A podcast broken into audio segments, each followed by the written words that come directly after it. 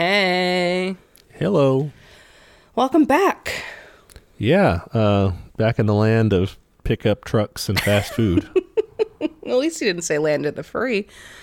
Uh, land yeah, land of the expensive healthcare. Yeah, I didn't, you know, luckily didn't have any experience with that. Yeah. Everyone always is going to ask, like, what was your favorite part of your trip? I'm asking, what was your favorite meal of your trip? These are linked because they're, it's also my favorite part. Okay, uh, we, gotcha. Good answer. We went to this um to this farm out in rural France, in southern France there, uh, in a little village called Barjac. Mm. And my brother-in-law, he knew people there. He was friends with them. And we had stayed at one of their houses. And it was cool. We got to see, like, the farm. They had this, like, organic farm and stuff out there. And we got to see them do on all that and talk with them as they were working and stuff.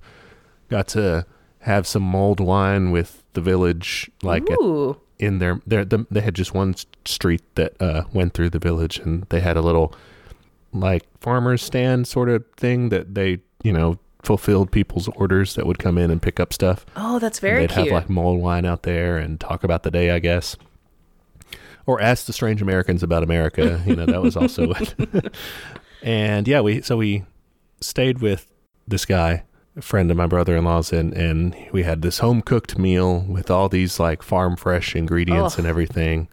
Had, like, a, a salad and, like, some rice with uh, sausage sauce type thing. Ooh. And sheep's milk cheese. Oh, how was that? Is that creamier than regular cheese? Well, this was a hard cheese. Oh, okay, um, okay. But it was really good. I don't know. I loved it. Yeah, it was excellent. That sounds amazing.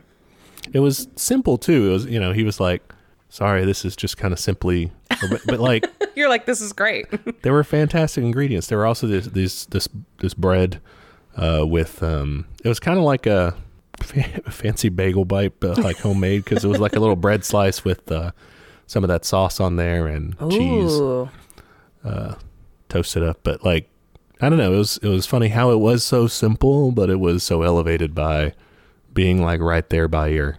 Yeah. By ear ingredients and stuff, and like knowing how they were made and all that. That's so cool. I love that. It was great. That's awesome. Okay. Well... We're going to go from, like, bougie south of France to, to somewhere else. All right. Uh, let us begin today's story. What are you going to teach us about today? Today, I'm going to talk about Assata Shakur. This is largely based on the autobiography she wrote in nineteen eighty-eight, uh, which I read. Highly recommend. Super good read. Um, it was available at my local library, so it's probably available at yours. I did have to wait for like two months. Oh, wow. Yeah, this episode was like a long time. In the, like, as soon as I got it, I was like, finally, I could start like putting it on the schedule. Oh, that's a long time for a hold. It was a long time. I was surprised. Um, so yeah, it's largely based on the book. Um, my, I guess my sources, primary source would be the book. Uh, I also supplemented with good old Wikipedia. And I think you could definitely... Someone with a different lens could read this book and be like, oh, you know, what if it's not true, that kind of thing. But we're not probably going to be applying that lens here. So if you're looking for like some hard hitting, like, you know, I dug through all the things to see if she's ever lying or whatever, like that's not what I'm going to be doing today. Yeah, I, let's be honest. Uh, there's probably enough of that out there. Oh, for sure. Whenever I would like step aside to do a regular Google, like the word terrorist shows up a lot. Yeah. Yeah.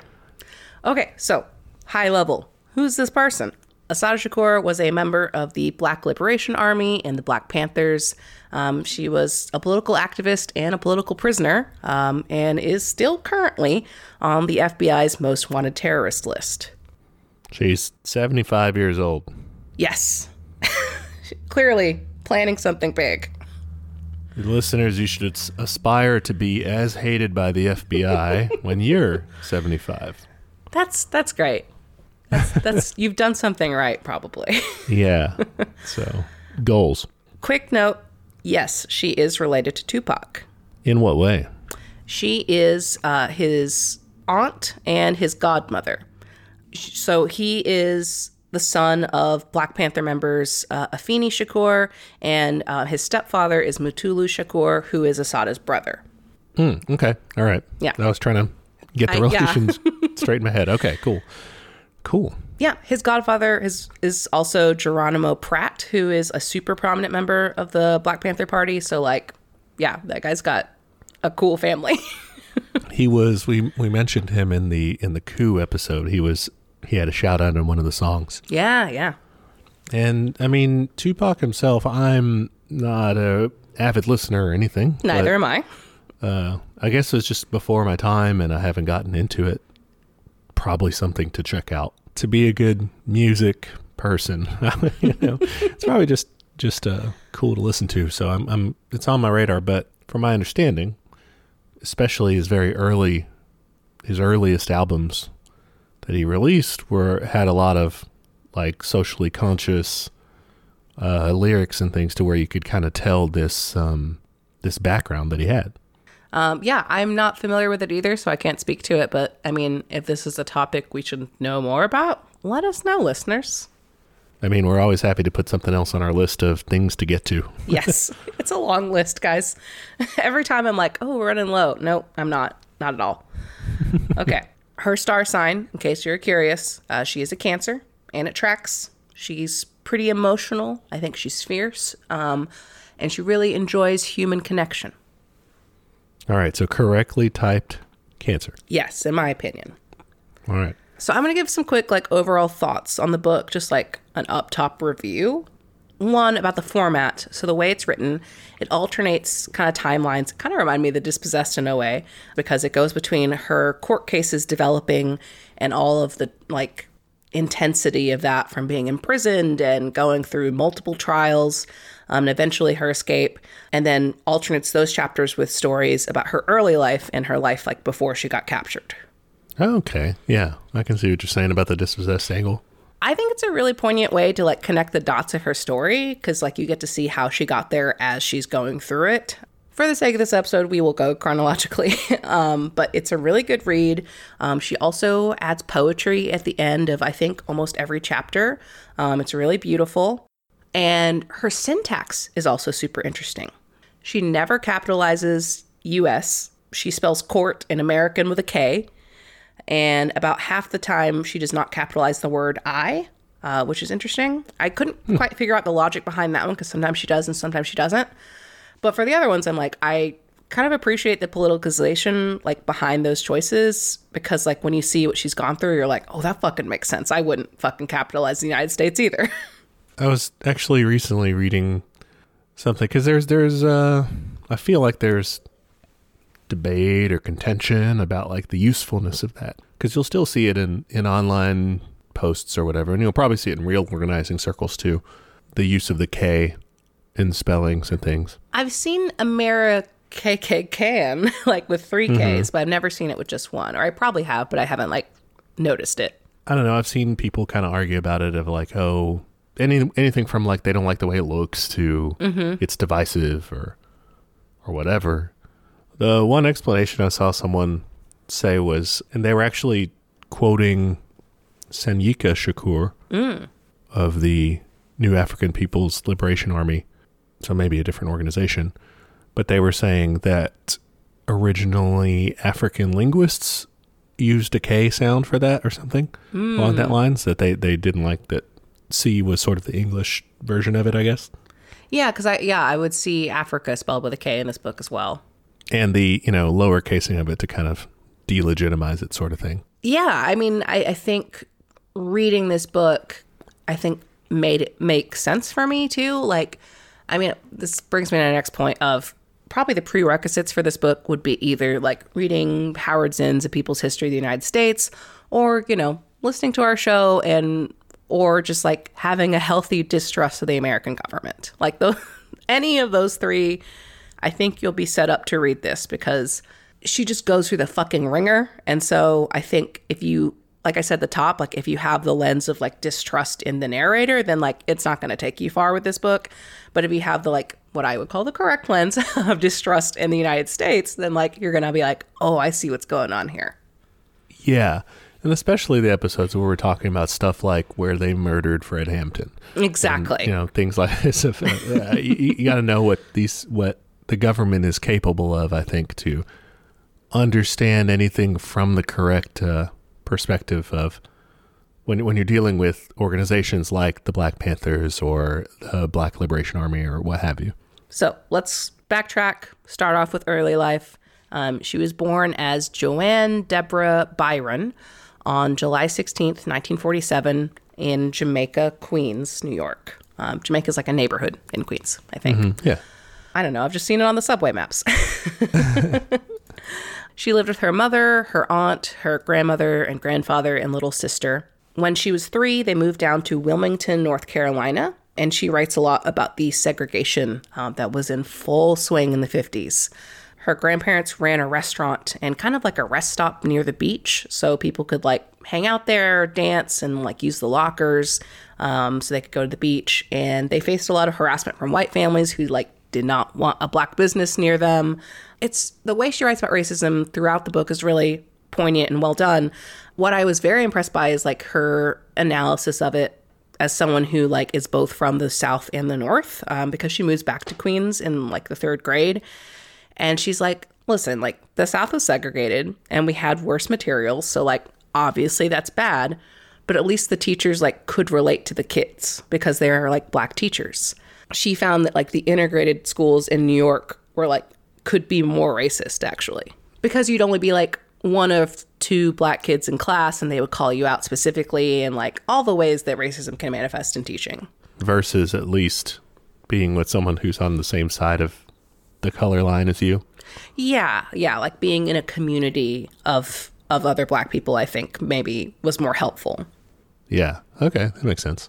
Early life, she runs away multiple times by the time she's like in middle school and high school. Um, sometimes she goes to her Aunt Evelyn's house, uh, but other times she'll like stay with friends or just like go up to strangers and be like, hey, what's up? Like, she just, she takes some risky moves. This book made me terrified to have a child because I'm just like, holy shit.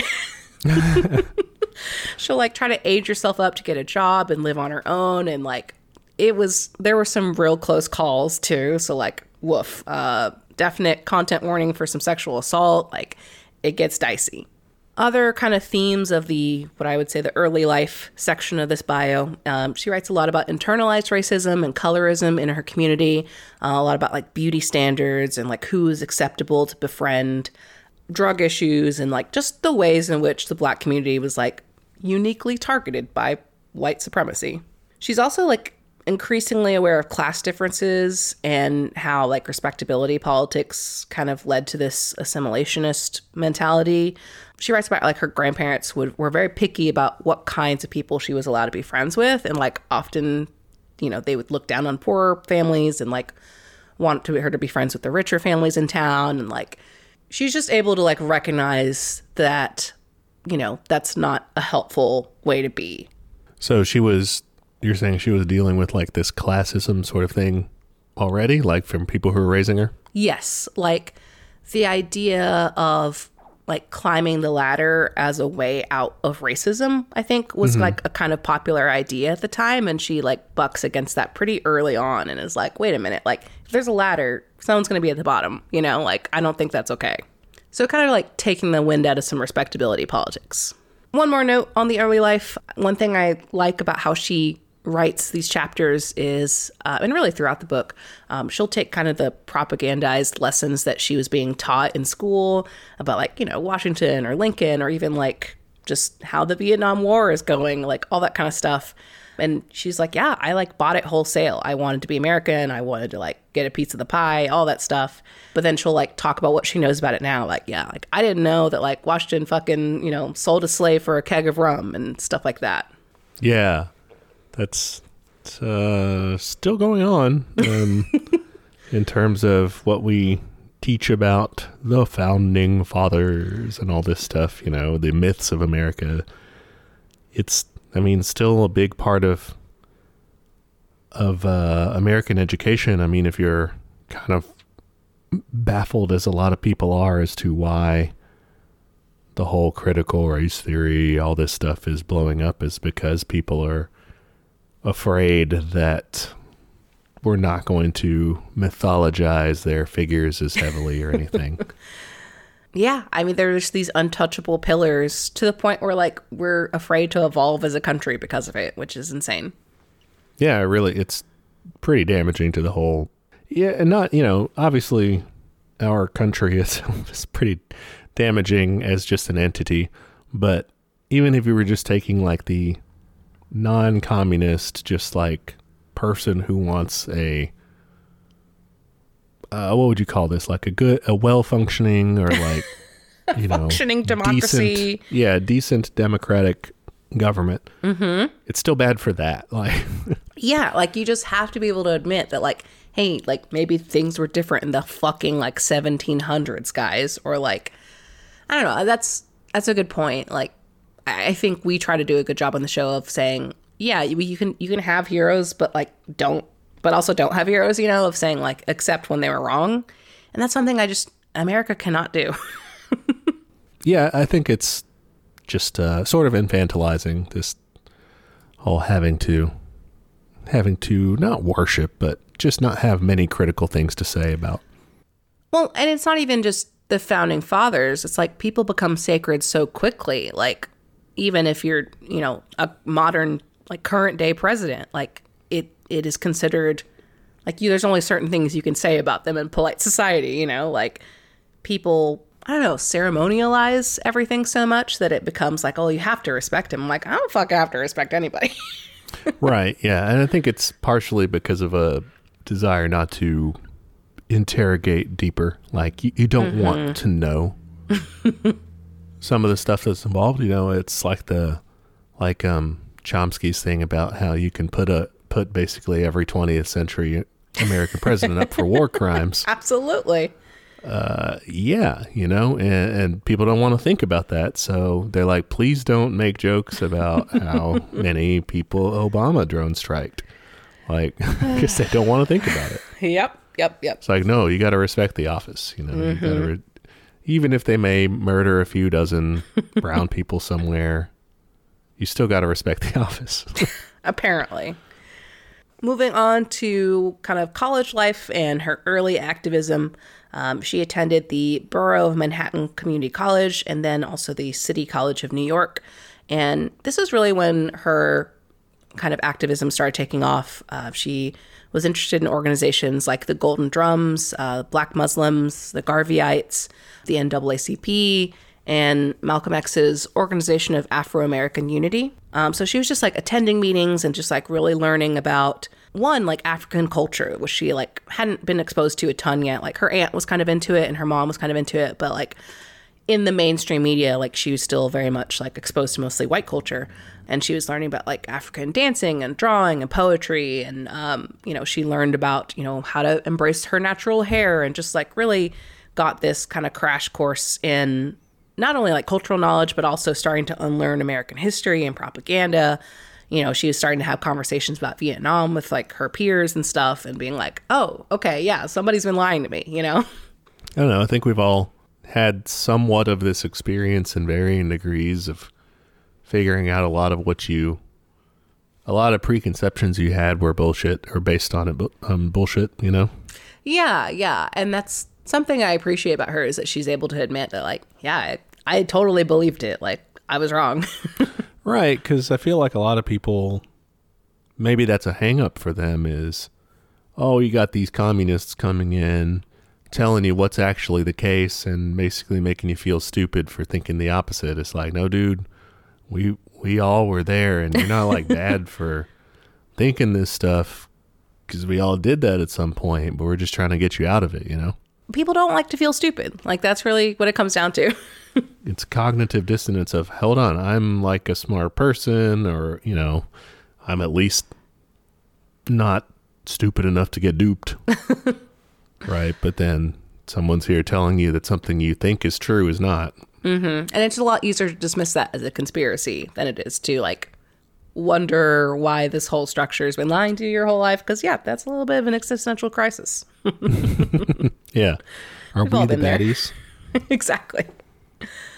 So this is when she really started taking off in organizing. Um, she started through actually the student government of her college with the Golden Drum Society and Students for a Democratic Society. They ran uh, for all the positions in student government and pretty much like won the whole ticket. What is the... The Golden Drum? Yeah. I, okay, so Golden Drum Society, I couldn't find a lot on them today. It seemed like in the book they were like kind of a, a black student society. I tried Googling and could not find a lot about them today. And Students for a Democratic Society, that was like a nationwide thing. So they basically got control of the student government and it, and immediately started clashing with the administration. What? The yeah. administration wasn't cool with S D S taking over? Super weird. Uh, they were doing some cool shit, though. They're inviting, like, Young Lords members and Black Panther members to come speak at the college. Oh, hell yeah. Wouldn't that be rad? Yeah, I would love to to have that on campus. That would be great. That'd be so fun and cool. Like I said, definitely some tensions. They started this uh, student teacher program to help kids in remedial programs, and their administration was like, oh, there's no money for that. And so the students investigated and found out, like, hey, uh, the president of the college is living in a house rent free and has a maid and a chauffeur. And she's like, suddenly they found the money for the program. Weird how that happens. Super weird. So Shakur, in this program, she taught math and reading and writing and arts and crafts. Um, but I, I really like her as a teacher. I think it's interesting. She would, she would bring um, kind of whatever she thought the kids would find interesting, because she's like, yeah, their textbooks were really old and shitty, and so just she kind of just treated them like people and was like, hey, I thought this was cool. Maybe you'll think this is cool. Nice. So she was a student at this time doing mm-hmm. this, like fellow students? Well, I think the, the students that she was teaching were like kids, though. Oh, kids, kids. Yeah, like kids from like local high schools and, and I think younger, too, because they're like doing arts and crafts. Okay, and stuff. Okay. I gotcha. That makes sense. I was picturing like remedial courses mm. in college. I was like, well, I mean, yeah, you got to treat them like equals. They're like they're, they're adults living in your dorm, you know. Be weird. Okay, that makes sense. Pejorative. Yeah, uh, that makes more sense. But still, that's cool. That's a that's a good approach. Yeah, I, I love this. She even would rotate who was the teacher. Like you would get to teach the class like we do here. Uh, yeah. And she was like, yeah, the kids would behave because, you know, they would want kids to respect their time when it was their turn to teach. So they like kind of self-managed each other. Interesting. A a sort of democratic approach to it. Mm-hmm. So this is when Shakur starts going to multiple protests on lots of different issues. I think she's like really diving into like the intersectionality of it all. She goes to protests about education, parents wanting more control over what their kids are being taught, goes to anti-war marches, uh, rent strikes, sit-ins, worker demonstrations, like all kinds of stuff, and is also learning a lot about communism. Hey, that's good. We like that here. So she starts realizing, she's like, man, all these like African revolutionaries are really into this. Like she, she kind of even characterized, she's like, I thought it was just like a thing for white guys, you know, like she wasn't, you know, that. And she even like pokes fun at the, the communist groups at her college. She's like, yeah, like just a bunch of flabby white dudes talking about revolution. And it's like, I don't think they would last a minute, but okay. Which Damn. I'm like, yeah, I fair. Damn. Yeah. I feel personally attacked. Shots fired at us specifically. Uh, and, you know, I think that kind of, she struggled to connect with those groups, but she still enjoyed the the theory of it. Like at one point she writes something of like, she's like, yeah, it's by white dudes, but it's too important to ignore is how she puts it, which I thought was interesting. And you're saying she was also uh, seeing not just how, well, its origins may be white and some of the people interested in may be white, but like its applications and specifically in Africa and everything meant it was, like you said, more important than that in that sense of being more applicable.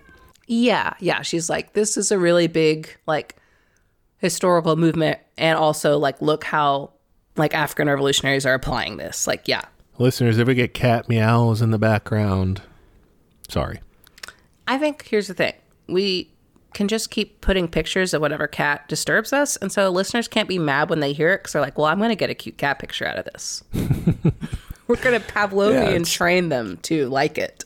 Yeah, they hear that. They're already picturing the cat picture they're going to get later. Yeah, yeah, that's that's fair. Okay, I think that's a good trade-off. All right. So she's thinking, hmm, maybe, you know, she's thinking someone needs to teach me about this communism thing. She's into it. She's interested. Yeah. It is at this point that she changes her name. So remember at the beginning, I was like, her name was Joanne. And she's like, yeah, that's not me anymore. That's not what I'm about. So she changes it to um, Assata Olugbala Shakur. And all of those names have meanings behind them. Assata means she who struggles. Olugbala means love for the people. And Shakur means thankful, and also is named for her fellow activist, uh, Zaid, who we will meet later in the story. She also briefly gets married and literally only writes about it for like a few sentences. She's like, yeah, I tried being married and it didn't work. Like, that's pretty much it. So she married a fellow student activist, and then they're like, oh, this kind of sucks. Let's not. So that's how she got the last name Chesimard, which shows up in all of her court cases. All right. Marriage not in the cards. Not for her. Moving on. Moving on to California. She goes to Berkeley, where all the cool shit is happening, obviously. Berkeley, man. Berkeley in the sixties was... just the best. in, yeah, sixties, seventies. Uh, I think it was... It's it's like seen as a center of revolution in... Philip K. Dick's like sci-fi novels and stuff. Oh yeah, uh, yeah. And Berkeley's like that where the where the students live in underground bunkers and stuff. It, That's cool. It, you know, hi, hold up, up against the fascist government. I mean, totally. Like she writes about it. Like yeah, there's like revolutionary like imagery on the murals, and like there's just people giving out pamphlets everywhere. She's just like, this is fucking cool. She's really impressed by the the amount of activity happening there, and kind of dives right in. She. Again, is really expanding her intersectionality here. She learns about issues happening in South and Central America. She spends time at Alcatraz. Um, apparently, at some point, uh, a group of indigenous people occupied the island of Alcatraz, reclaimed it in the name of like native people. I've only briefly ever heard about this, so I don't really know anything about it. I only know about it from the book. I didn't do like my own. I linked the Wikipedia in, in the show notes for patrons, but if okay. you want to read more about it. It looks like it's a nineteen month long protest when eighty-nine uh, Native Americans and their supporters occupied the island. And she writes about going over there. I think she was with like maybe a first aid group or something just to kind of help out. I don't know. I just had never heard about that. So that's pretty cool. Yeah. Like I said, I, uh, very briefly, I don't know what, in what um context I heard about it, probably negative in some way, I'm sure. but uh but yeah, no, we should do a, a show on it. It seems like a cool little event. Good point. So that's on the horizon. All right. Maybe far in the future, but we'll we'll get we'll there. Add it to the schedule. Um, at this point, she's also learning about the Brown Berets and the Chicano movement and the Red Guard in Chinatown. Like, she has a really funny story about how, like, she was hanging out with some folks just, like, smoking weed in the park. And some guys come up and are like, hey, like, there's cops shaking people down. Like, y'all need to get the fuck out of here. And these were, that's how she met people from the Red Guard. And she was super embarrassed because, like, she wanted to meet them and, like, learn about their stuff. And she, like, you know, her and her friends are, like, super stoned. Uh, I swear, I don't normally do this. Like, I really look up to you, but also, sorry. Yeah. uh, and finally, this is where she gets officially involved with the Black Panther Party. Nice. All right. So she'd, like, you know, obviously heard of them and been interested in them before back in New York. Uh, but it's here where she's like, I'm going to check out their offices and see what's up. She was, like, attracted to them on some levels of, like, their... their lack of intellectualism and like just their willingness to call out capitalism and imperialism as the bad guys. She's like, yeah, they're like saying it how it is. I'm into that. But she was a little bit concerned about like how they presented themselves. Like she's like, mm, like they seem a little aggressive or like maybe a little macho. And like she was kind of like not into that. And like she even writes about like some of the people there were like, hey, why haven't you joined yet? Like, you seem like you'd be perfect for this. And she, and she like gives them her criticisms of the party, and she's expecting them to get mad. And they're like, no, those are good points. Like, you should join. Like, it's a good thing to like talk about this kind of stuff. Hmm. Nice. Yeah. Which I think is a great response to criticism. So she works for the party. She starts out in newspaper distribution. Uh, she also works for the free breakfast program, does a lot of work for free clinics, uh, learning a lot about first aid and stuff, raising bail money, and just like all kinds of stuff, basically, with the Panthers. During this time, uh, the Panther twenty-one uh, were arrested, and that leaves a big power vacuum. What were the Panther twenty-one arrested for? I don't actually know. Probably bullshit. Or who were the Panther twenty-one, yeah. we should say. Um, so the Panther twenty-one is a group of twenty-one Panther members. Um, they were arrested and accused of planning a coordinated bombing and rifle attacks on some police stations in New York. It was a lot of like top guys in the party. And so it made things really uncomfortable because like people left behind were like, what the fuck do we do? You know? Right. So they were trying to take out the leadership. Are you, when you said probably for some bullshit, is this I mean, probably for I some bullshit? I don't know. I have not done research specifically on this. I mostly focused on like how it affected Assata and like her interactions in the party. Yeah. Which given, you know, the, the modus operandi of this, it's, it's very likely that it was um, at least partially framed up. I would say yes. Um, I mean, we were able to find, um, I think it's mentioned in this book too, that like, you know, the, the false letters between Panther members were set up mm-hmm. as to like, to to further tensions between party members. Like, you know, COINTELPRO is running fucking hard and fast at this point. So yeah. For more on that, see our episode on the Black Panthers. There's definitely some fuckery going on. I don't know about this case specifically, but would not be surprised. yeah, yeah. So Assata, in this power vacuum, she finds herself kind of clashing with the remaining leadership. There's a lot of like macho dudes, a lot of arrogant dudes, and she's just like, this is not okay with me. Like uh, like misogyny stuff? Like sexism? So I didn't, like, she didn't write specifically about like somebody was sexist to me, but like she writes a lot about like dudes who are assholes okay. for, for different right. reasons, I guess. She gives a story of one time she was selling newspapers and she like put them down for a second to go do something. And she comes back and they're gone. She's like, where are my newspapers? And somebody's like, I threw them out. You're not supposed to leave them on the ground. And she's like, hey, what the fuck? yeah. Like, can we just be cool, you know? And just shit like that. Where like, it's just, it feels like it's a lot of like puffed up, you know, it's my way or the highway kind of thing. Mm, okay. She also believed the party was like kind of failing in their mission of education. Um, they were starting to get kind of dogmatic uh, because like people were just like repeating phrases without really understanding what they mean, which I guess that's what dogmatic means. But that that was kind of like her take on it was just like, I'm not seeing like enough like thorough education within the ranks of the party. Like she she writes about like kind of the lower level classes that they would teach, like for the general public. She's like, I think those are our best ones because they're really accessible and they're really like that they're actually thorough. But she was like the higher up ones like become just kind of nonsense after a certain point. Hmm. Okay. So more of a focus on knowledge that you need specifically for action rather than just sort of theory for theory's sake, I guess. I think so. I think that's what she was not into. Like, she also criticizes Huey Newton, and it sounds like it was kind of a similar criticism. She didn't like that he was getting into all this kind of esoteric theory stuff. She also didn't like his speaking style, which is interesting. Uh, she's like, yeah, I think he needs speaking lessons. And people got really mad at her for saying that. And, you know, she criticized like he was, um, you know, living in this expensive Oakland apartment while, you know, you had Panther members in New York just like freezing their asses off without coats. And he was also going through and purging Black Panther members. This was brought on by COINTELPRO, but, you know, yeah. From the outside, it's just like, hey, what the fuck? Like, he got rid of um, prominent member, that Geronimo guy that I mentioned at the beginning. Like, he mm-hmm. got purged. And she's like, hey, what the fuck? yeah, it wasn't just him. I know they had, they framed up Stokely Carmichael as well. So I, I, don't, I don't know specifically about Geronimo Platt if they had snitch jacketed him or or what, but mm-hmm. that's that's what they were doing with Stokely Carmichael, was trying to convince Huey Newton that he was a C I A informant to get him to, you know, to get him to kick him out. yeah, and and even the Panther twenty-one, like they got Huey to like kind of turn his back on them, I think through similar machinations. Uh, big middle finger to the C I A as usual, F B I as usual. And if you're listening, fuck you. Dave and Dan.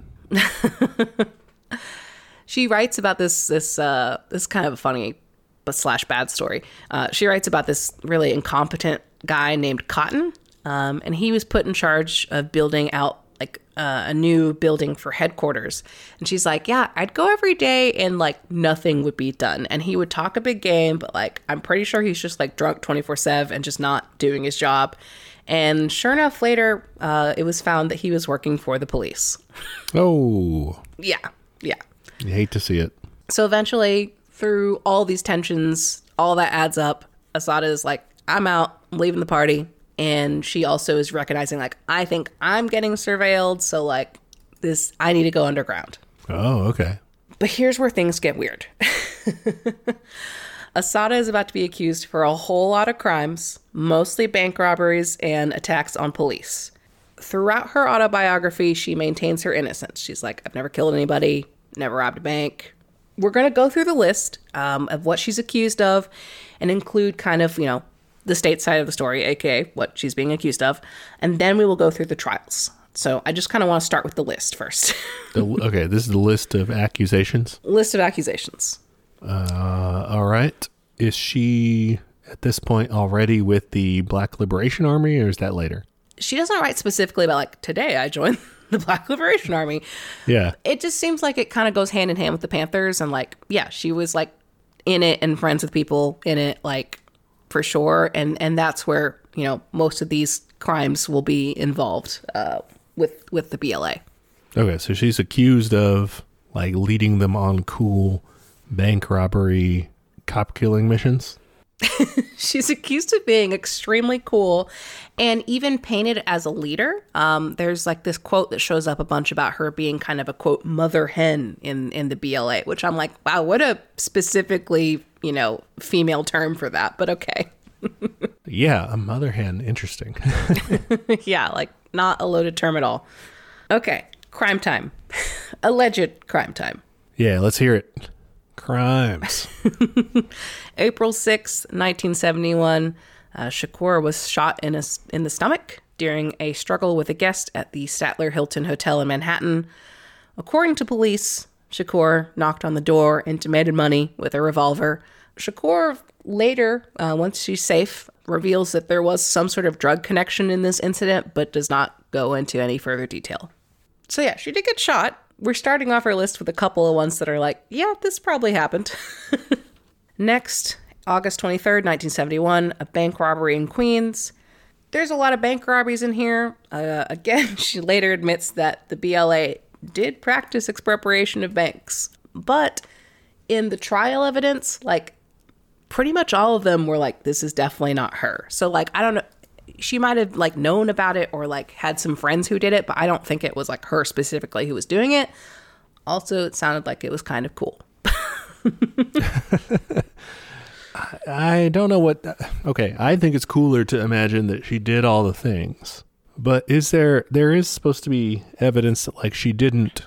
She, like you're saying, the witnesses, for example, say, no, wasn't her. But also, wasn't the F B I doing something in regards to, like...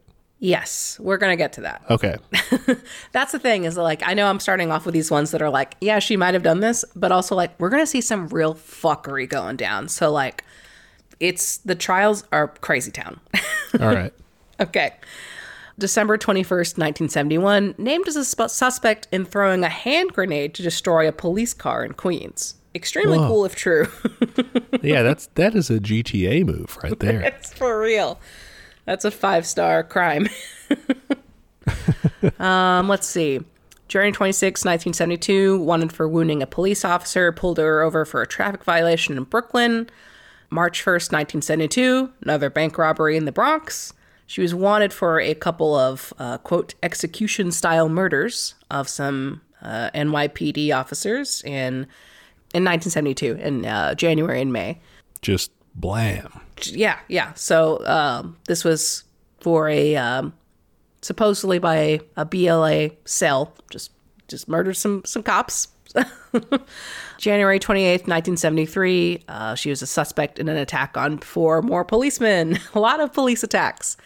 Another shootout in April sixteenth, nineteen eighty-one. Uh, burglary and a subsequent shootout with police. This is a long list. uh, yeah. We're gonna we're gonna get into the trials in a minute, but overall, like, kind of some thoughts.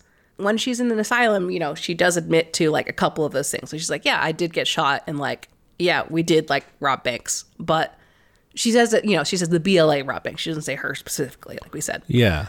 But she was definitely, if not being set up and fabricated entirely, the F B I and COINTELPRO was fucking out to get her. Like, there's no doubt about that. Yeah. They um, have documents and stuff on there, right? Yes. Um, she was portrayed by the state and the media as the leader of the B L A. One officer even admits that, like, they created this myth to demonize Shakur specifically. COINTELPRO was heavily targeting Black Lib organizations, and they even had an, an or- operation called Chess Rob, uh, which, if you'll remember, her name is Chesimard, which was specifically designed to link Shakur to pretty much any bank robbery or violent crime involving a Black woman on the East Coast. There you go. I mean... so, yeah. Which is cool because, like, you get credit for all for shit of that. She didn't do. Like, yeah, like, she'll say, like, in prison, people come up to her and be like, hey, like, what are you in here for? Like, she's like, murder. Like, like what? Yeah. What? Like, it depends on who you ask. Yeah, like, what are you in here for? She's like, killing cops. And they're like, did you do it? She's like, I've never killed anybody. Yeah, so, I'm not, like, opposed to it, but... yeah, yeah, like... And people will, like, have heard of her because the media was just flooding everything with, with her wanted posters and stuff. And she's like, yeah, I'm, I, I didn't, but okay. Right. Um, and what I would say is also telling, once uh, she is captured, she's not charged with the initial crimes that were involved in that manhunt. Like some of those crimes that we talked about, they're not going to get a trial. Um, most of the, the trials are about bank robberies and then um, the incident in which she was arrested. So, like, they drop a lot of shit because they're like, we got her. they they made up a big list of, like, oh, this person's very dangerous. Look at all the really bad mm-hmm. things they've done. But then when it comes to trial, they're like, okay, well, we actually have evidence on like this, four. this, and this. Yeah. And not very good evidence. That's what right. We'll Isn't it? Well, we'll get into that, too, I guess, later. yes. Yes. It is all some right. shady fucking shit. The word kangaroo court was made for this. So she does get arrested. Uh, May second, nineteen seventy-three. And this is a whole story in and of itself. She is accompanied by two other Black liberationist people. We've got Zaid Malik Shakur and Sundiata Akoli. They're stopped on the New Jersey Turnpike, supposedly for a broken taillight and slightly exceeding the speed limit. That being said, the state trooper on duty, James Harper, referenced a list of Black activists, drives up to check who they are, calls in reinforcements, and waits until they're very close to the, like, Turnpike administration building for a broken taillight, which is pretty sus. Yeah, I'm pretty sure he knew what he was going after there. Probably not a simple traffic stop. Indeed, it was not. There was a shootout. Now, witnesses, you know, their accounts are going to differ here, but here are the end results. One of the troopers was shot twice in the head with his own gun and killed. Uh, the other was wounded. Uh, Zaid Shakur was killed. Assata was shot in the arm and the shoulder, so two shots, rendering her arm paralyzed with nerve damage. Like for good? She eventually is able to recuperate it. Okay, cool.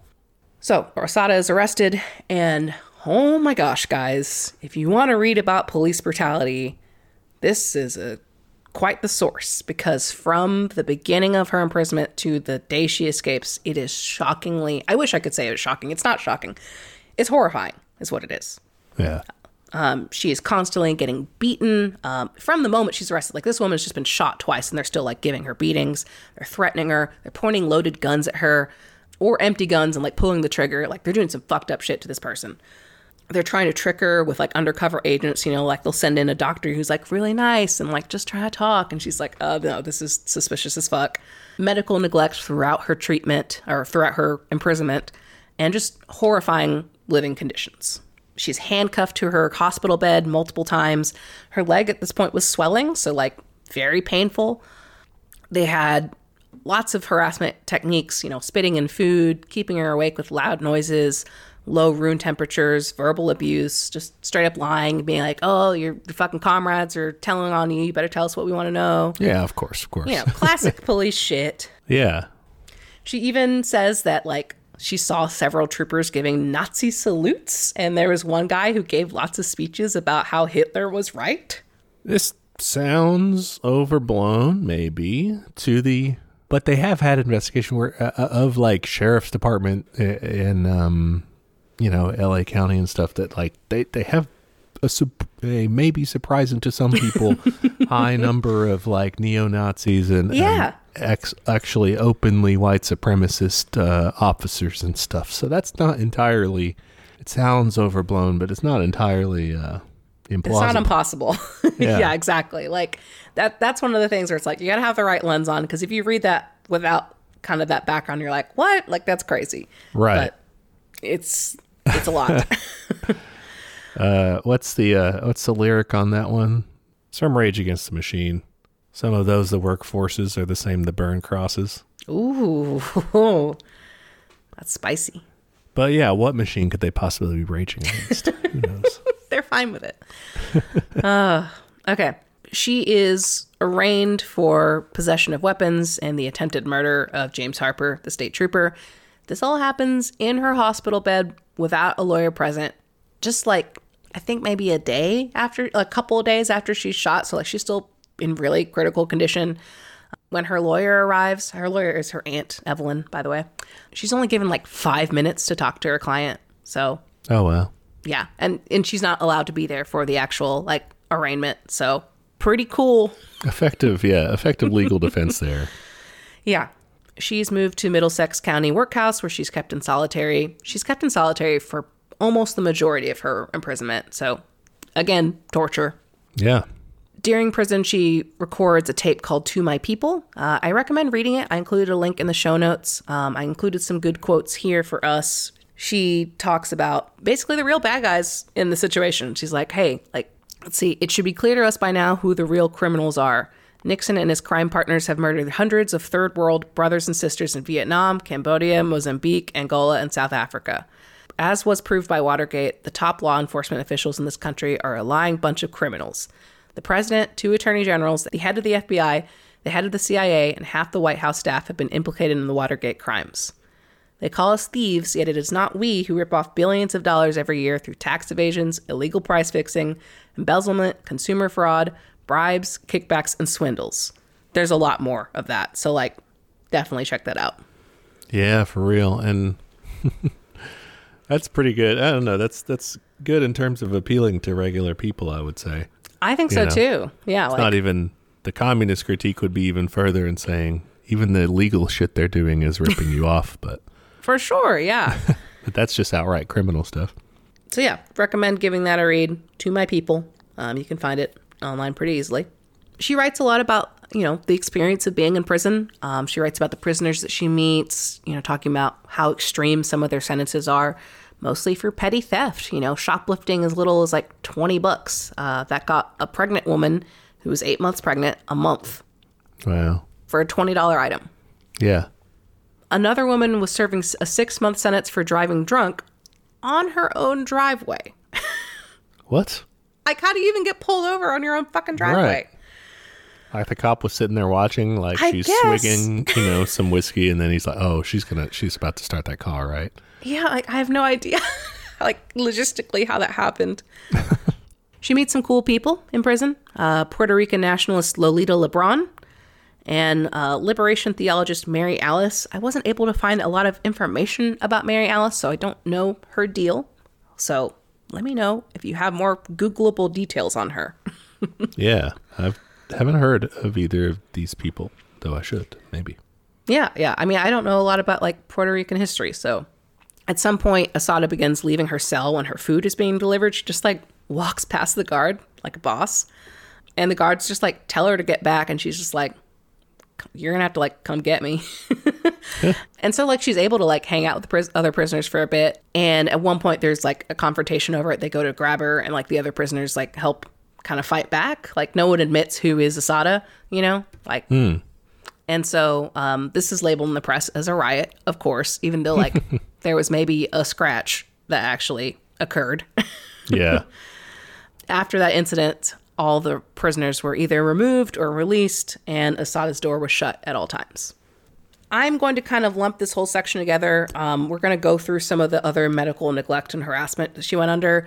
This happens at various prisons and, like, at various times. Um, it's kind of a confusing timeline because she was tried for so many different things. Like, there's mistrials and there's retrials and there's all that kind of shit. So, like, we're just going to kind of lump this together. Yeah, yeah. That it's like one overarching trial that keeps having these interruptions, basically, with the other, with the other ones or something? Yeah, it's several trials. Okay. Medical neglect and other harassment. First off, vaginal and anal searches were very common and remain so today, even for visitors. So, not good. You just wow. get sexually assaulted all the time. Yeah. It sucks. Really sucks. Assata's legal team was trying to request physical therapy for her arm because it had nerve damage. No physical therapist from the county agreed to treat her, so she kind of had to, like, develop her own program. She, like, had to get, like, peanut oil and, like, a stress ball kind of thing, and just kind of had to build it back by herself. At one point, her neck brace was taken away because it had, like, a tiny metal buckle into it, in it. She had, like, had it for several days already, and they're like, just kidding. And then, like, a specialist had to come and say, like, hey, no, she she fucking needs that, you know, like, return it. Wow, that's crazy, though, that the, I guess therapists aren't technically doctors or something. Like, they don't have, like, a code that says you can't just not treat people. So I think what we'll see here is the code around treating prisoners medically is subject to change. Because mm. they oftentimes she'll like go to the prison doctor and be like, yeah, nothing's wrong with you. Or like, they just don't give a shit. Or like, it, she's just constantly ignored and, and treated poorly by her doctors. So like, she has to advocate to get outside care because it's the only chance she has of getting someone who actually like gives a shit. Yeah. She is like fairly, and I would say rightly, paranoid in prison. Um, she stacks metal cups by her door to like alert if someone tries to come in. And at one point, she wakes up and finds four or five male guards in her cell claiming to be investigating a noise, but they like were not supposed to be in the women's section in the first place. So it's like, okay, you know, she's like, I've heard about enough people disappearing in prison to be on the lookout. Damn. She is moved frequently between prisons, like almost, it feels like almost every chapter she's getting moved somewhere um, because, you know, she has numerous trials taking place in different counties. Um, so she goes, you know, to like Rikers Island or, you know, back to New Jersey or wherever. At one point, she's kept in a men's prison um, in the basement. There are leaky pipes. There are bugs. There are temperatures of ninety-five degrees. She has no privacy for the toilet or the shower. She has to like put up a towel and then gets yelled at. And there are lights on all the time. Wow. Horrifying conditions. Just full on torture. Yeah, that's medieval. It's horrible. Like she writes about like fucking centipedes crawling all over her and it's, ugh, it's just horrible. At one point she's moved to a remote prison in Alderson, West Virginia, which means like it takes days of expensive travel for her legal team and her family to visit. So like most people in that prison only get like one or two visits a year. I was going to add, this is all timeline wise before she's convicted of anything. Um, yeah, we will see in her trials. She is only ever convicted of one thing. So and that's at the end. This is before any of the convictions in a country, which we'll tell you with less and less emphasis nowadays, but still that, uh, people are innocent until proven guilty. Yeah, no, she is treated like fucking shit all the time. Like she knows, she's like, I'm labeled as a cop killer. Like these people are fucking after me. Yeah. During one of her trials, she actually ends up having an affair with a fellow defendant, uh, Kamau Sadiki, and she becomes pregnant. And she carries this pregnancy throughout her imprisonment. Um, she's ignored by doctors. She has actually um, become interested in Islam, and so she's refusing to eat pork, which apparently a lot of prison meals are mostly pork because it's like a cheap meat. Mm-hmm. Um, so she's like, really malnourished. At one point, she is close to miscarriage, and her lawyers have to like fucking fight uphill to get her access to a gynecologist. She's exposed at one point to a woman who has tuberculosis during her pregnancy, like without her knowledge. After her delivery, she's discharged without her doctor's consent. Um, the, like the head of the hospital just was like, get her out of here, you know? Wow. She's separated from her baby after just a few days, and upon her return to Rikers Island, she was beaten for refusing a medical exam. This is a woman who just had a baby. Uh, yeah, this this should be uh, horrifying slash, kind of like you said, shocking, not shocking, you know? Yes, yes. It's it's hard to read and like digest, I guess. It's like hard to put yourself in that place, but it's also unfortunately not surprising. Yeah, I mean, they are trying to destroy this movement overall. They're trying to punish someone who would dare fight back against them. So it makes sense. Even just like getting a doctor was so challenging because, like, you know, people wouldn't want to treat her because, like, they see her in the media as like this cop killer. And so she had to find someone that like was was basically connected to the Panthers and like was into it. And even so, like, the the state would like try to put up barriers of like, oh, your doctor can't see you unless one of our doctors is there too. And then that doctor wouldn't show up. Mm-hmm. Constant access issues to healthcare. That's the problem when you fight for just legal rights and stuff like that, is there's all sorts of ways. They don't matter. Yeah. There's all sorts of ways for the government to get around because who's enforcing the rights, you know? Yeah, yeah.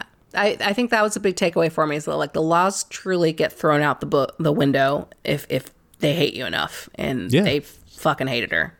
Throughout this process, her legal team was like, hey, this is, you know, inhumane and cruel uh, treatment uh, with very little success. You know, every time they managed to, like, you know, get her out of solitary or get her out of that that, that horrible basement, like, she'd get put right back in there. Some people from the U N Commission on Human Rights toured her conditions and concluded that her solitary confinement was, quote, totally unbefitting any prisoner, and correctly made the connection to um, F B I fuckery, basically saying, like, this this is the result of COINTELPRO. The U N said that? Yes. So, damn. Cool. Okay, we are now going to get into the trials. We are not going to cover them in the exact order that they occurred, because like I said, there's multiple trials and mistrials and retrials going on all at once, and it's confusing as fuck. I got confused when I was reading it, so like I have chunked them out into like the alleged crimes, and we're just going to go through that. Okay. Okay, starting off with a bank robbery in the Bronx. This is with her co-defendant, uh, Kamau, who becomes the father of her child. Shakur's legal team is given very little time to prepare for this, as they were like also preparing for the murder trial on the New Jersey Turnpike. So kind of a lot to deal with. The juries throughout all of these are going to be like pretty bad, some worse than others. Um, in this particular one, there were some jurors saying, quote, if they're black, they're guilty. So not a great start. I'm sorry. They just said that during the uh, whatever you call it, the jury selection. They said, yeah, something to that effect, I think. I, I've got to look up exactly what the full quote was, but yeah, it was not great. Uh, well, you know, there's something to be said for honesty, at least. At least they put themselves uh, out there and let you know what they're about. Yeah. So, oh, what sucks, though, is they, they were able to be, like, catch them, like, hey, like, that was really bad. Like, let's move to a different county.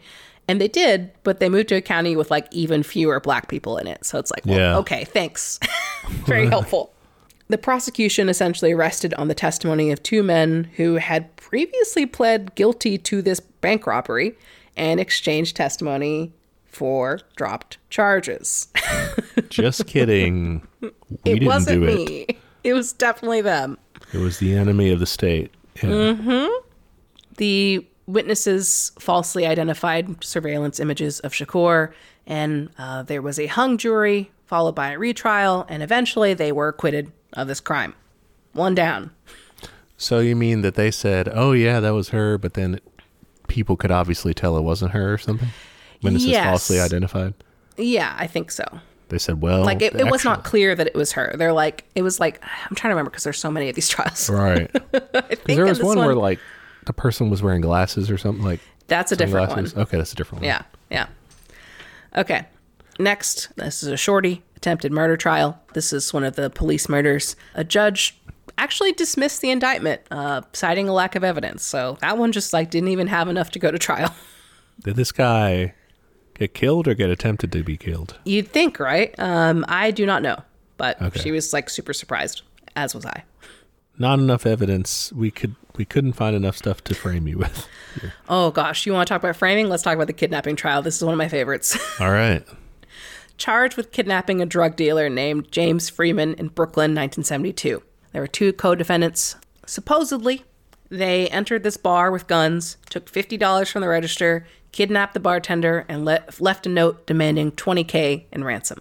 That's the police side of the story. All right. What's a little fishy here? The bar where the supposed crime took place belonged to a uh, different guy than the state had produced. So somebody shows up and says, hey, actually, that was my bar. Yeah. So the real owner eventually testified and is like, no, this is my bar. He visited the bar every day during the alleged kidnapping. He was locking the doors every time he left and had not given anyone permission to use it. So, like, your whole crime scene is gone. In fact, the bar had been closed for a year, so I don't think you'd have fifty dollars in their register. so so they made up the crime altogether? There wasn't... They, I think they just made up the crime. That's great. I mean, usually, you know, you're thinking, oh, they framed someone, something happened, but it wasn't this person. I mean... But they, this one is would, like... They set a whole fake scene. That's excellent. And um, the guy who was kidnapped, Freeman, claimed like they were force-feeding him drugs, and that's how they kept him. Uh, medical records show that his stomach had no trace of drugs. I think he had like some aspirin in there. Wow. So they were acquitted for that one. Dave and Dan, y'all messed that one up, man. That was that was sloppy work. A real, real fumble. Yeah. They thought they got rid of that, the real owner. Next. Uh, another bank robbery, this time in Queens. All right. How'd we do it? This time. This is a good example of the media playing a big role. Uh, this is the one where uh, a photo of Assata was circulated pretty much everywhere. She was plastered all over the subways, post offices, just anywhere you looked. And it was labeled with her name and that she was guilty. You know, it was very like, you know, we got her kind of thing. Mm, yeah. The jury eventually determines that this is not her. So the prosecutor tries to force uh, Shakur to take a photo wearing the glasses and the same wig and the same dress as the surveillance photo. And she's like, no, you're going to fucking superimpose me on that poster. And like, I'm done, you know?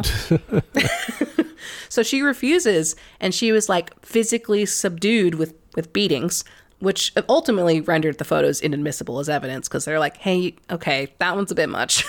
Yeah. We, we can't just beat prisoners into p- taking photos. This was in the courtroom or like yes, in their cell in, or? In the courtroom. And her lawyer made a point to say like, um, you know, the state is now doing, like she said it out loud so it would go on the record. Wow. Yeah. Just got beat the fuck up by like U S Marshals and shit. Oh yeah. I suppose that most courtrooms didn't have video at this time.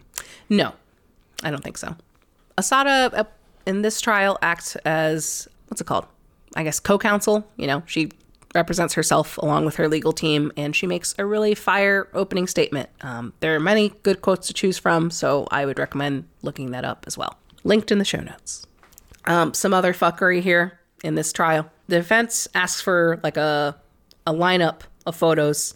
Out of the photos, Shakur's was the only one that was a mugshot. The rest were normal photos. Like glamour so, shots. A little leading. Witnesses struggle to identify her as the woman who robbed the bank. The F B I, this is my favorite, they bring in an expert to testify, and he says, I can identify photos with a microscope, which I'm like, what are you talking about? And he was cross-examined, and it was revealed he's a paleontologist who studies rocks. Oh, that's why he needed the microscope. He was looking for, like, mineral things. Yeah.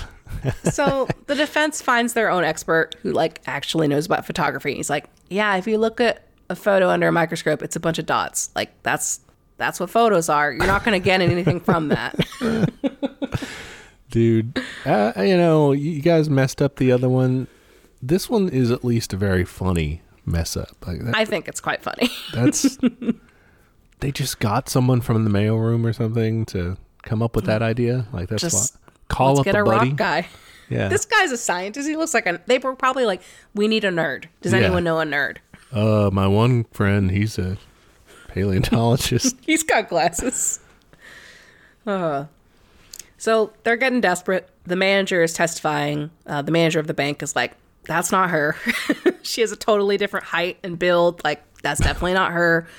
The prosecution is getting desperate. So he's like, well, she's... covering up her arms. She's not, you know, she's got long sleeves on. How do we know she doesn't have big arms under there? So Assata just like rolls up her sleeves yeah. and like, what's up? And then he's like, well, clearly we caught her. We got her this time. She forgot to change her earrings. She's wearing the same earrings as the person in the photo. And the, so the defense says, can all the women wearing hoop earrings in the court today stand up? And about half of the people yeah. stand. This is nineteen seventy something. Yeah, like we all have the same earrings right now. It's hilarious. So she's acquitted. That'd be funny in the movie, you know, the biopic version of this, if like the prosecution attorney, like his wife is attending and like, she stands. Like, oh yeah, she's sitting, but she's covering him up.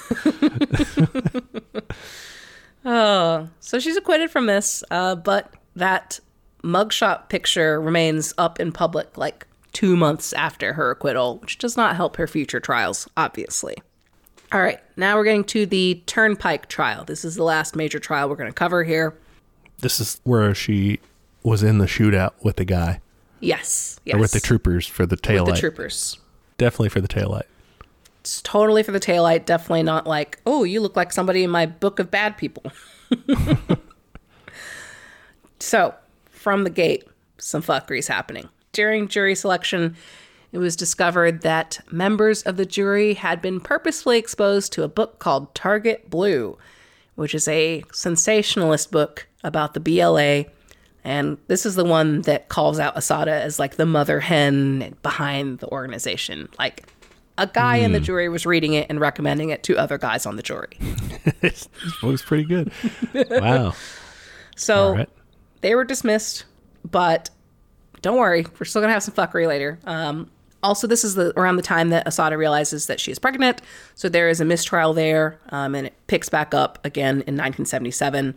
At this point, um, her legal team is struggling to find experts to testify on her behalf because, you know, you're looking for forensics, you're looking for ballistics, and all these guys regularly work with the police. Yeah, yeah. These are even called police sciences. So, like, you can imagine, hard to find someone who is willing to, you know, come to the defense of a very famous supposed cop killer. Makes sense, yeah. Also, you would have to pay for experts, um, and she had no money. Initially, the court allowed them, like, the state to pay for it, um, but that order was rescinded later. So, fucking just very arbitrary. Right. No, never mind. Don't actually get to make your defense. No. More shadiness. Uh, one of Shakur's lawyers, Stanley Cohen, came to visit her and was like, I got it. We're going to win. I've something's going to, you know, I, I found the fucking missing link or whatever. A few days later, he was found dead with evidence of trauma to his body. Uh, weird. The coroner was like giving conflicting stories about the cause of death. And nearly all his legal papers regarding the trial were missing from his house. The only thing taken from the house. That's that's the uh, smoking gun there, I feel like. So uh, they, the defense team found out that N Y P D took them as, quote, evidence. The only pieces of evidence taken from the house. Cool. And they had to, like, fight for months to get them back, and not all of them were returned, including, like, his big new strategy that he thought was going to win them the case. So, yeah. So he got got. He got got for sure. Speaking of the defense attorneys, uh, one wasn't one of the legal team the guy from the Chicago eight or the Chicago seven? Yeah. Uh, what's his name? Kunstler? Yes, yes. So he had a lot of experience in, in fuckery. Yeah, he knew he knew what this was going to be like. I'm mm-hmm. pretty sure. Yeah, I mean, it was the lawyers were constantly harassed by the judge, like regularly charging them with contempt of court. And if they would speak positively about Shakur, like in the public, like they were trying to fundraise for her court case and like they would get in trouble for that. The defense team figured out that their offices were being bugged and broken into and motions for an investigation were denied. So nope, not going to look into that. Pretty cool. Other motions that got denied, Shakur's right to defend herself as co-counsel, a change of venue, a review of Harper's police record, and any evidence regarding harassment by COINTELPRO. Oh, they could not submit that evidence? They could not submit any of that shit. Pretty cool. Okay, yeah. Uh, let's see. Jury selection. It, the hits keep coming. A survey done by the defense showed that eighty-three percent of Middlesex County had already heard about the case and seventy percent thought she was guilty. So cool jury. You're definitely going to do great there. Yeah. The lady um, with signs all over the, the town saying that she did this thing. Yeah. seventy percent of people think she did. Yeah. You should definitely, if, if y'all have the time, look at the transcripts for the jury selection and see how this judge like carefully tiptoes around like anything to do with the B L A or the Black Panther Party so that the jury doesn't like show that they're against those things. Like he's like, but you could still like be fair, right? Like he's super leading them on. It's insane. Wow. And sure enough, on the final jury, this one's crazy. You have two friends, one girlfriend, and two nephews of New Jersey state troopers. In the did they shoot New Jersey state troopers trial? Yeah. You have fucking, what is it? That's five people out of twelve that are connected to the New Jersey state troopers. Pretty sure they're neutral people, right? For sure, right? Gotta be. That, but that was that was cool. They just let that. They just let, that was the final jury. Wow. Yeah. So cool. Okay. Getting into the actual meat of the trial here. According to Shakur, she raised her arms in surrender, was shot twice, and remained on the ground for the rest of the firefight. Very plausible. I think so, based on what we're going to see here. But according to police, she shot at one trooper with like a pistol that she had in her pocketbook, I think. Kind of cool. Yeah. And like she crouched by the car and like shot at police. To cover, that gives you like plus four A C. For real. Shakur, at the time of her arrest, had in her possession uh, three magazines of ammunition, sixteen live shells of ammo, and an I D with like a fake name on it. So that's kind of the state's evidence against her. Could have had that for any reason, you know, just got back from the ammo store. Not that I'm aware of. I mean, she was like going underground as a Black Panther. So like, I'm not surprised if she had weapons. Yeah. Well, that's not weapons. That's just ammo. You know, anybody could have ammo. So she was also charged with having like the, the weapons in the car were like under her name, I think. And even so also the, the prosecution said even if she didn't fire a shot like under New Jersey law because she was with people who shot, then she would still be tried for like aiding and abetting. For driving them around or whatever. I guess. Well, she yeah. wasn't even driving. She was in the or passenger seat. Just being seat. With them. Just being there. Yeah. Pick your friends better. Go into prison. For real. Harper, the trooper, admitted to telling a, quote, untruth during cross-examination, but denied that it was a lie. Very smooth. Wish I could get away with that. Harper, come on, man. All right. What did he say that was untrue? I or, I did not find that in, in the book or in my research. So he just admitted. Uh, okay. Yeah, that wasn't true. Wasn't a lie, but wasn't true. I guess they caught him in, in some sort of discrepancy. Maybe he was just saying, like, I didn't mean to lie, but yeah, I guess that was wrong. I guess.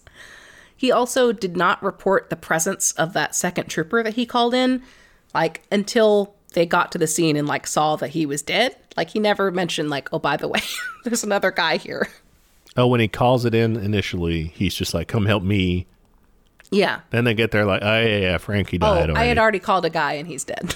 So a little weird. Oh, okay. Well, he wanted someone to show up. He didn't want to tell him, like, the last guy that can help me died. I guess that's true. Because what if they just leave him to leave him out to, dude, I'm not showing up. For real.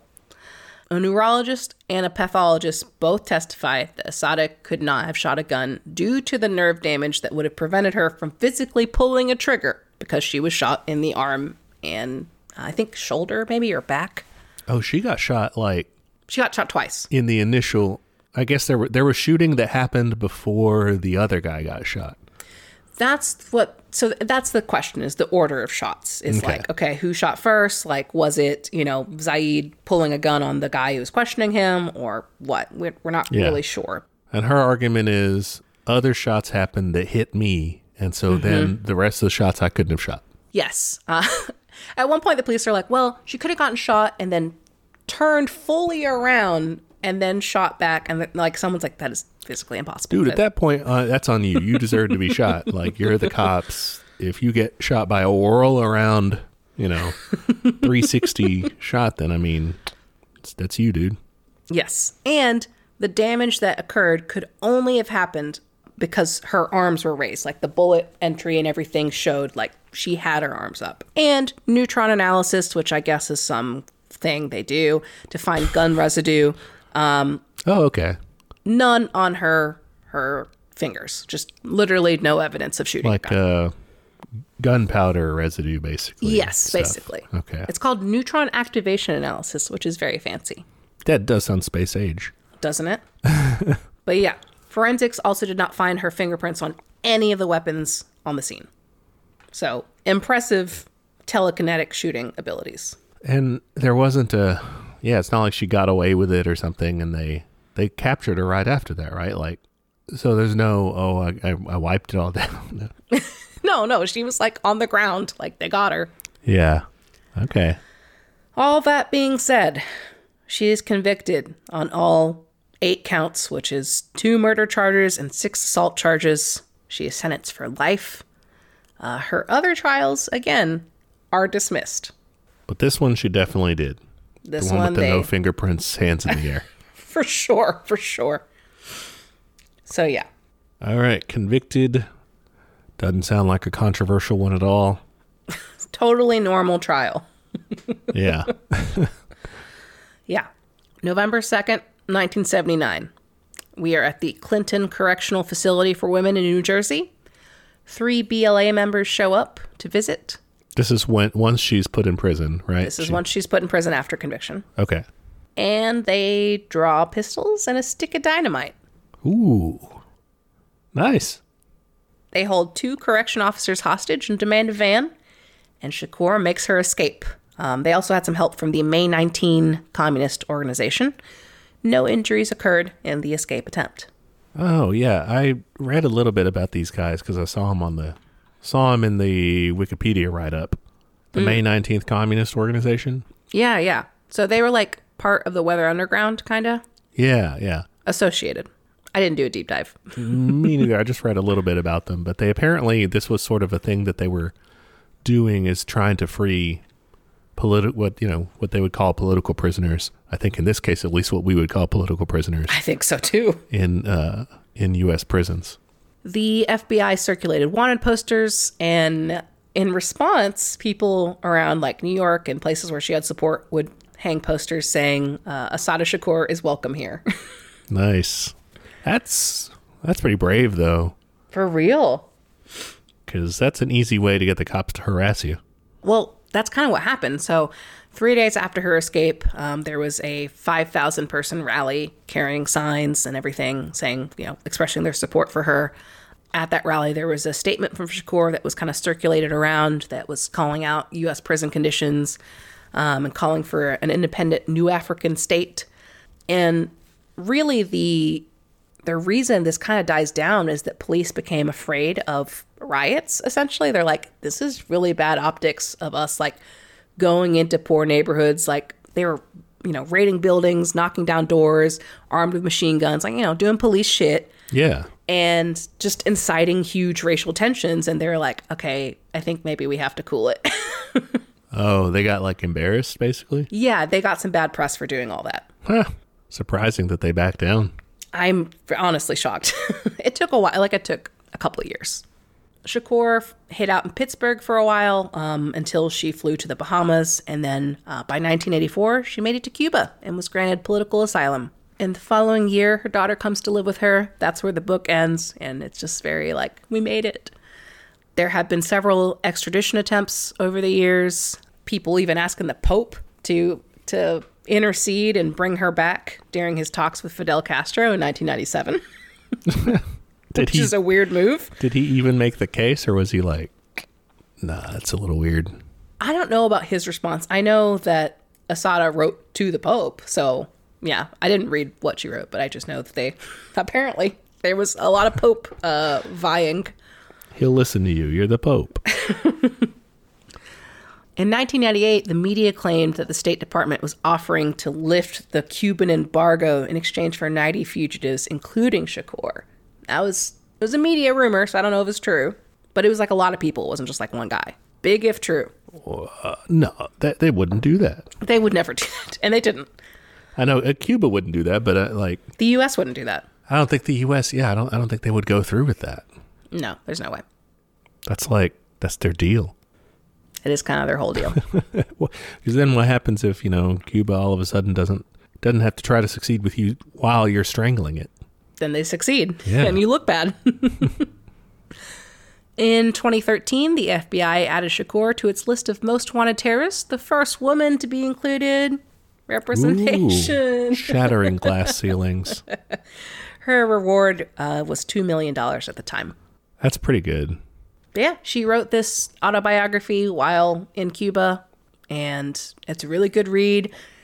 For the patrons, there's several quotes that I pulled out that were interesting. I, I'm just going to say, like, there's a lot in there, and like they're really, it's really well written. It's really, there's just so many fire quotes that like we don't have time to go through them all. So like fucking read the book. Yeah. Do you have any like must have highlights, like your top quote or your top two quotes or something? That's like really that you still think about. Mm-hmm. Mm-hmm. Um, she talks about liberals here. You want to talk about, you want to talk shit about liberals? Yeah. Yes. Yeah, you don't have I know. to ask. I know. Okay. I have never really understood exactly what a liberal is, though, since I've heard liberals express every conceivable opinion on every conceivable subject.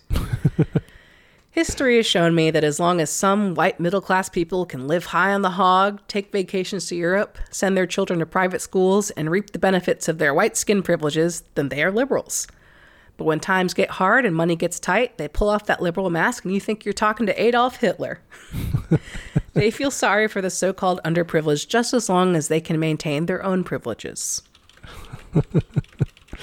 uh, very true. This reminds me of a, a lyric from a Phil Oakes song called Love Me, I'm a Liberal. Well, it's like part of his little banter beforehand. He says, ten degrees to the left of center in good times, ten degrees to the right of center, it affects them personally. Totally, totally. I met so many freaks like that. Let's see, some other ones. Nobody in the world, nobody in history has ever gotten their freedom by appealing to the moral sense of the people who were oppressing them. True. Extremely true. We cannot beg our way out of this. It can be part of, it. it's not, uh, you know, I wouldn't say like it's useless, but it's not, yeah. Uh, There's going to be a point. Right. There's got to be something behind that. Mm-hmm. You know, like the moral demands and things really only work if your opponent thinks that there still has to be something to encourage them to uh, something that they have to avoid, like the wrath of the people, you know, that you can be like, hey, be a good person, whatever. But if there's no reason for them to change, why are they going to do that? Well, I, I think this next quote does a good job of explaining that a little more. It would burn me up every time somebody talked about black people climbing the ladder of success. Anytime you're talking about a ladder, you're talking about a top and a bottom, an upper class and a lower class, a rich class and a poor class. As long as you've got a system with a top and a bottom, black people are always going to wind up at the bottom because we're the easiest to discriminate against. That's why I couldn't see fighting within the system. That's a good point. Yeah. It's also a question of uh, of those power imbalances, or like the hierarchy of it, is what you're saying? Yeah, I guess it's saying that like you can't just ask for, like we were saying earlier, like laws to be mm. changed or better representation or all those things. Like even though those can be important things, as long as you have capitalism as a system and therefore racism as the, you know, implied system, you're going to have inequality. You're going to have bad things happening. And as we saw with Assata's story, like they're going to fucking treat you like shit once they get you. Right. Yeah. Because you, you have somebody with the power to grant you these concessions or these rights. And they rights. can take it away. Yeah. That's the thing, is that's what we have to be working to overthrow, to smash, to, you know, peacefully reform our way out of, or what, you know, however you want to do it. that's that's the thing, is because if, if we get whatever concessions we wring from them can just as easily be clawed back. That's, I think, our kind of criticism of like even social democracy sort of things, is it leaves that power in place. Yeah. And I think there's always going to be a point where they fight back. They're going to say, oh, that's too far. Mm-hmm. Yeah. And then you get reaction, and then you're standing around looking for somebody to help you, and there's no one there. You, you, you banked everything on a appealing to authority to help you, and now they're against you. Okay, I want to leave us with one final quote. I like this one a lot. I'm thinking about it a lot. If you are deaf, dumb, and blind to what's happening in the world, you're under no obligation to do anything. But if you know what's happening and you don't do anything but sit on your ass, then you're nothing but a punk. Damn. Yeah, right? That's true. It's true. It's like, uh, well, you know, one of the things I think we both struggled with in our past religious upbringing or whatever, you know, the notion of people basically being fine and not really until you condemned. Tell them about Jesus. Yeah, not really being condemned if, unless they know about it, and then they're like, "Ah, oh, well, I'm not going to do that." Then they're in trouble. And similar thing. That always made me mad. Like it feels like a prank. Like, ah, now you're going to hell. Right, but I guess so. For us communists, it's a similar thing, though. Once you know, can't go back. The way things are fucked up, and the way things should be made better. If you don't do anything about it, you're nothing but a punk. Nothing but a punk. You don't have to do everything. I mean, you can be a, you know, there's there's a spectrum of full punk, you know, then like chump sort of. You do a little bit, but not much. And then... You don't have to like fully join a liberation army and go underground and all that necessarily. It's cool if you do. You don't have to allegedly rob banks. Uh, But I would add, maybe it's cool if you do. That's yeah. Okay. I think most people can agree, even if you're not saying, "Oh, it's kind of cool," like you're expropriating the, the the capitalist state or whatever. Even if you're not even a leftist, most people can still agree that bank robbery is one of like the cooler crimes out there. Oh yeah, we as a culture are obsessed with them. Like they're they live on in infamy. You know, like yeah. we, we love an outlaw tale. So even without the politics of it, although I would argue that it's still sort of a politics of like power and versus powerlessness, mm-hmm. you know, even without that. Nobody's out here like, oh, we got to defend the bank. Like nobody likes banks. Yeah, every, yeah, everyone in their bones is already like, fuck the banks. Yeah, like we understand that's a scam, right? Do something. Don't be Don't a punk. Don't be a punk. Even if you're just a chump like us and you talk to people about it, hey, you're doing something, you know? You're you're doing education. That's important. And you're waking more people up and giving more people an obligation to avoid punkery. And maybe one of them will decide uh, to go rob banks or whatever. Be a punk in the cool way. Yeah, or go be go get accused of robbing banks, shall we say. Yeah, yeah, yeah. So yeah, that's what I got today. Highly recommend this book. It, I read it in just a few days. Uh, it's very accessible. I mean, it's fucking fire. uh, did you see any anything in your reading or research about uh, her life in Cuba since? Like if she... Um, so that was mostly towards like the end, kind of like an epilogue section. Um, and she writes about kind of how, um, how like race is a little different there because like Afro... Cubans mm-hmm. It seemed like the characterization was like being Cuban was more important than being black mm-hmm. and she wrote she writes a lot about how people didn't believe her when they she told them about like how bad shit was in the U S Oh yeah. They would accuse her of lying, you know, when she talks about people sleeping in the streets, and they would say like, it's a rich country, like how is that happening? uh well you see. Mm-hmm. Um, so it's not a ton. It's really only that last chapter, uh, but it is interesting for sure. Yeah. Well, props to Cuba. For real. To have the menace of the United States so close to you, always directly oppressing you and trying to kill your people, trying to overthrow your government, and trying to bully you into giving, you know, giving back to them people who they've been torturing, to continuously stand strong against that. Props to you guys. Yeah, very cool. I think she like worked for their like radio station for a while. Oh, she seems happy. I looked up pictures of her in Cuba. She looked happy. Awesome. Great work. Uh, Thank so you. So you recommend the you recommend wholeheartedly the autobiography? Yeah, I would give it probably five out of five. I mean, it's intense. That's my only thing, and that's not like a it's a bad thing. It's just like a hey, watch out kind like of thing. Like a content warning thing. Yes, definitely. All right. Uh, what are we doing next week? We're watching a movie. Oh, nice. Relaxing movie talking about the end of the world. Well, it's relaxing because we don't have to do any work about it, really. uh, but it's all it's it's a comedy, too, a lighthearted, satirical look at the end of the world. Uh, we're going to be watching a classic. You're going to be surprised that one of us has not seen this yet. Watch. Okay, here's the thing, guys. I didn't watch a movie that was not a cartoon until I was like thirteen. So I missed out on a lot of classics. Fair enough. And now the giveaway is it's Christine who has not seen this. Uh, that's Doctor Strangelove. I know that it gets referenced a lot. That's that's it. That's all I know. I'll watch it again, but we'll watch it and uh, talk about it. Cool. Uh, streaming options for that. Mm, good question. Oof. Take to the high seas. You gotta, you gotta rent or buy, yeah. My initial Google says rent or buy. I've seen it on streaming things before, though. So, let's say you're you're listening to this at a later time.